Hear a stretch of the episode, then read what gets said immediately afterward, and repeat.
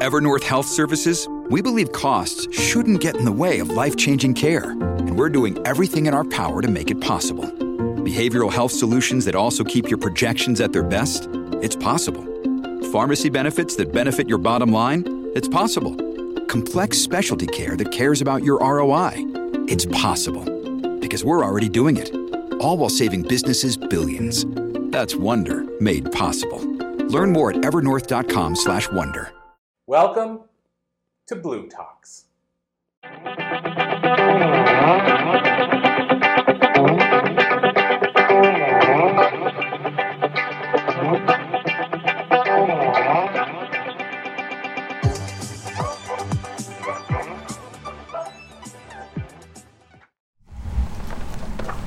Have you ever worked somewhere where you just fit in? It was really easy to make a decision because you aligned so well with the organization.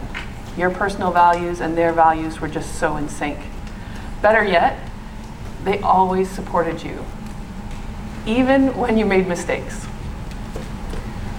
Good, I'm seeing nods. I was blessed to work at a company like this very early on in my career.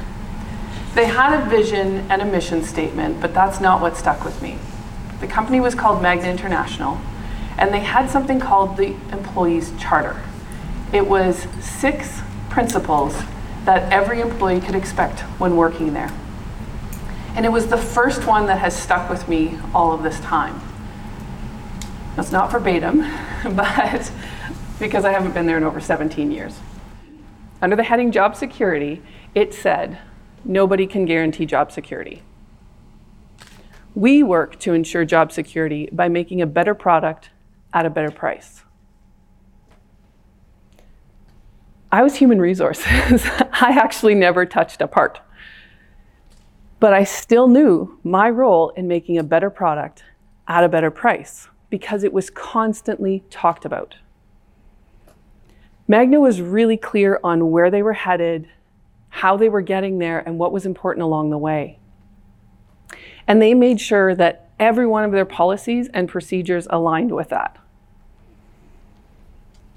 Everyone from the general manager to a custodian could come forward and bring ideas. And if your idea saved the company money or bettered the company in some way, you were rewarded substantially. Everything from gifts to parties and even this amazing gala at the end of each year. I got to go to one of the galas and it was absolutely beautiful. The array of cultural colors there was just absolutely amazing. And it reiterated one of their other principles, which was equal opportunity. So, what I learned, and for those of you keeping notes, you might want to write this one down. If you aren't creating your culture, it will be created for you. I'm going to say that one again. If you aren't creating your culture, it will be created for you. Vision plus action equals success. But more importantly, as a leader, it's important that we show up and make conscious choices about the stories we tell, the behavior we show every day, and making a conscious effort to show up every day as a leader. Magna was a really well organized and had very high expectations. They had what I call strong roots. So, why do I say roots? I say roots because when we hear talk about leadership, we always hear the words foundations or pillars, and I don't like the picture that that puts in my mind. A foundation is for a building. It's strong and solid, but it never moves. And pillars give me the same feeling. They're stolid, they're towering, and they're intimidating. It's not what we want to be as leaders. Roots, on the other hand, give you the impression of a tree solid and strong, and while they don't move, they're not going to walk away, they do bend and shift with the wind. Our world changes so quickly now that as leaders, we need to be able to bend and shift with changing technology and worldviews. Magna had what I call a very strong culture root. They were very much ingrained in that bend but don't break mentality. One of the next companies I worked for had a strong culture pillar. they had one way of doing things. They not only didn't bend, but they broke. They broke people, literally. People were constantly getting hurt there. And worse than that is we actually had a higher rate of death than any other company in our industry. They'd put up all the right safety posters and they'd done all the safety training, but people just were not working safely. So, in their wisdom, they brought together a group of people. Now, these were people from every level of the organization. This was not a bunch of CEOs or, or C suite people. This was every level of the organization. They said, okay, we want you to come together. We want you to change this, what we'll call their pillar narrative, and we want you to move it into more of that root oriented culture. In this group, it was decided fairly early on that if we were going to actually change the culture, that we needed the supervisors involved. We needed that frontline staff to be very much involved. And so what we did was we created a new definition of leadership. So a leader models, teaches, creates, and develops a commitment to personal responsibility. I'm going to say that one again too, because I know it's a mouthful. A leader models, teaches, creates, and develops a commitment to personal responsibility with the idea that we move to mutual accountability. So I just want you to imagine that with me. Think about a team that you're working on, that everyone does what they say they're going to do. Feels good already, right? but better yet, if someone can't, because life happens, right? They come and let you know in advance. So then the rest of the team, their roots and their branches, they can come together and they can cover and make sure that the job gets done. Now, this is going to take some pretty strong communication, and that's always easier said than done. So, what we have are two different cultures, or two different companies who are very different.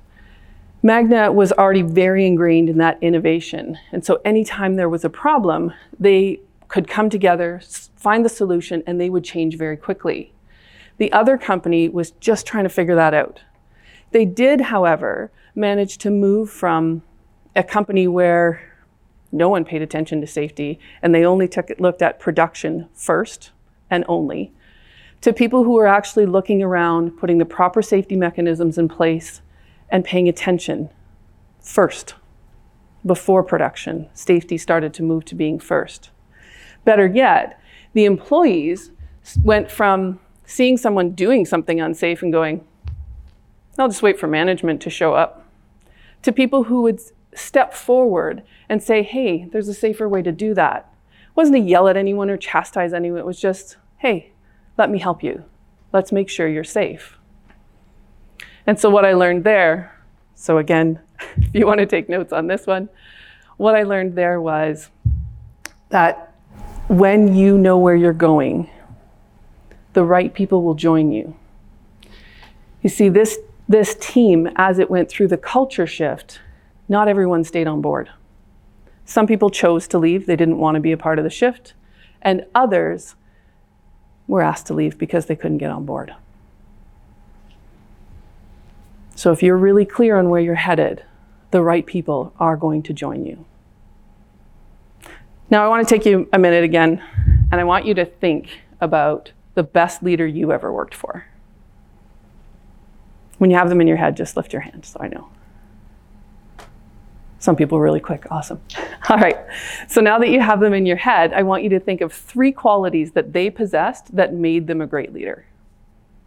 If you want to write them down, you can. Just write them on the top of your paper, or I'm not going to ask you for them, or just keep them in your head. All right, once you have them, again, just lift your hand so I know. Okay, awesome. I was asked to do this exact thing in a room full of people. There was probably a 100 of us there.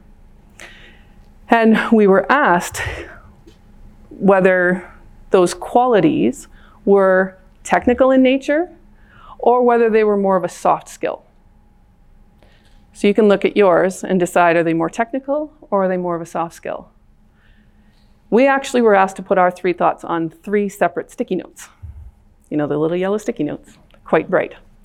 And then we were asked to put our sticky notes that had to do with technical, on this wall, and the ones that were more of those soft skills, so things like understanding, approachability, on this wall. Which wall do you think was had more sticky notes? Yep. yes. Being a leader has very little to do with your technical knowledge. It's all about having those soft skills down pat. So, how, as leaders, do we show up and make sure that we are modeling, teaching, creating, and developing that commitment to personal responsibility? The first thing is knowing ourselves, as well as our team, and giving everyone the space to actually be themselves. Self awareness is not the easiest thing in the world, but as leaders, we do need to be aware. We need to know what our strengths are and what our weaknesses are. And it's not that we're not going to work on our weaknesses, it's just that we need to be aware what they are because we need to know that they're going to suck our personal energy. They're just going to take more of our energy to go do in something like that. And when we're aware of that, we're standing more in that root oriented culture as opposed to that pillar. Because when you're in that pillar state, you're not thinking about your weaknesses, you're just using that more of the towering and intimidating attitude. When you're aware of who you are and what's important, you're able to bend and shift a lot easier. I had a team of 10 working for me. It's the first time I had a team of 10. It's an odd thing in an HR department. So I was a little nervous about it, and I wanted to get to know my team fairly quickly. I wanted to know their strengths and their weaknesses as well. So we did a whole day of team building, like you do, and we learned each other's what each of us needed to be at our best. We learned that sometimes we need to bend towards someone else, and sometimes they need to bend towards us in order for each of us to be in our best. One of the staff members took this completely to heart. she totally took the time to get to know me, her leader. And she she would come to me. Well, one of the things about me is that I do not like details. I am not good in the details. I love that big picture. I'm happy to be in the big picture. She, on the other hand, loved the details. She could talk about the nitty gritty of every situation, which totally sucked my energy, right? I can be in the details, it just takes all of my energy. So she got to know this about me and learned to give me an abbreviated version of events when I needed to know something. Every now and then, though, I'd get this little knock on my door Lisa, you need to hear this story and you need to listen to all the details. Would you like them now or after lunch? See, she knew it was going to suck my energy. And so she was giving me the space to fill my bucket before I had to listen to her. We both got along really well because, in return, what I would do for her is that whenever something was rolling out from head office, I knew I would never ask enough questions. And so I would just bring her in with me there was others on my team that needed those questions answered too. So better to have her there. She was going to ask all the questions. It just made it so much easier. We both had learned to bend to the other when we needed to. And because of it, we had an amazing relationship. I'll say what we had was a really good know yourself root. And what I learned from her is that the better you know yourself, the easier it is to know when to bend and when not to bend, because sometimes we shouldn't be bending either. So that's another one of those quotable moments. so the better you know yourself, the easier it is to know when to bend and when not to. So now what happens when nobody's bending? that becomes what I call a difficult, or if you prefer, a crucial conversation. I had another employee who worked for me. He had been in the job a really long time and he had what we called his factor. He could retire at any given moment. I had no idea of his job. He wasn't technically human resources. He was just another department that didn't have a leader, so he, they had him report into me. I didn't know his job, so I just started asking questions. A lot of them. that seems fairly reasonable, right? Nope. One day he comes into my office, Lisa, I have never been treated like this in the 30 years I've done this job. You are constantly questioning me and my ability to do this job. So I was a little shocked. And my first response was, Bull, I'm gonna let you finish that word. I have been asking you since I got here when you are going to retire. You think it's funny not to tell me. So I've been asking questions to get to know your job so that if I have to replace you, I replace you properly. So now he was shocked, stunned, and I think I startled him pretty good. But he calmed right down. And then we were able to have a conversation. See, this could have broken us. This conversation really could have broken us. But instead, we both learned to bend. So the reason he couldn't tell me when he was going to retire, he didn't know. So instead of me continuing to question him, he started to support me. So what we decided was he would come to my office every Friday, tell me what he'd done that week and where he'd been, because a lot of his work was outside of the office, so I really couldn't see what he was doing. So he came in and would let me know where he'd been, what he was doing, and why it was important. So he and I had a really good, a really strong, difficult conversations root. What I learned here is that if you don't tell them, how will they know? We'll say that one again too. if you're not, maybe I'll say it in a different way. If you're not communicating it, how will they know? As leaders, we need to know where we're going, how we're getting there, and what's important on the trip. That would be vision, mission, and values. So think of your vision as the scene at the end of a long road. The road is long, but the scene is so beautiful that you and your team will never stop trying to get there. The mission is the actual road you're on and the way you're currently choosing to travel on it. And your values are the guideposts along that road. It's keeping everyone on the road safely and together, headed towards that beautiful scene.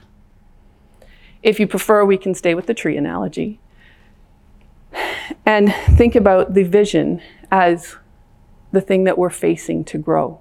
So it would be the sun. We keep our roots deep in the ground, solid, and we bend and shift when we need to. In any organization, we need this. In order to grow, we need that ability to bend and shift. So I ask you, are you the pillar? Or are you the roots that are going to help your tree grow?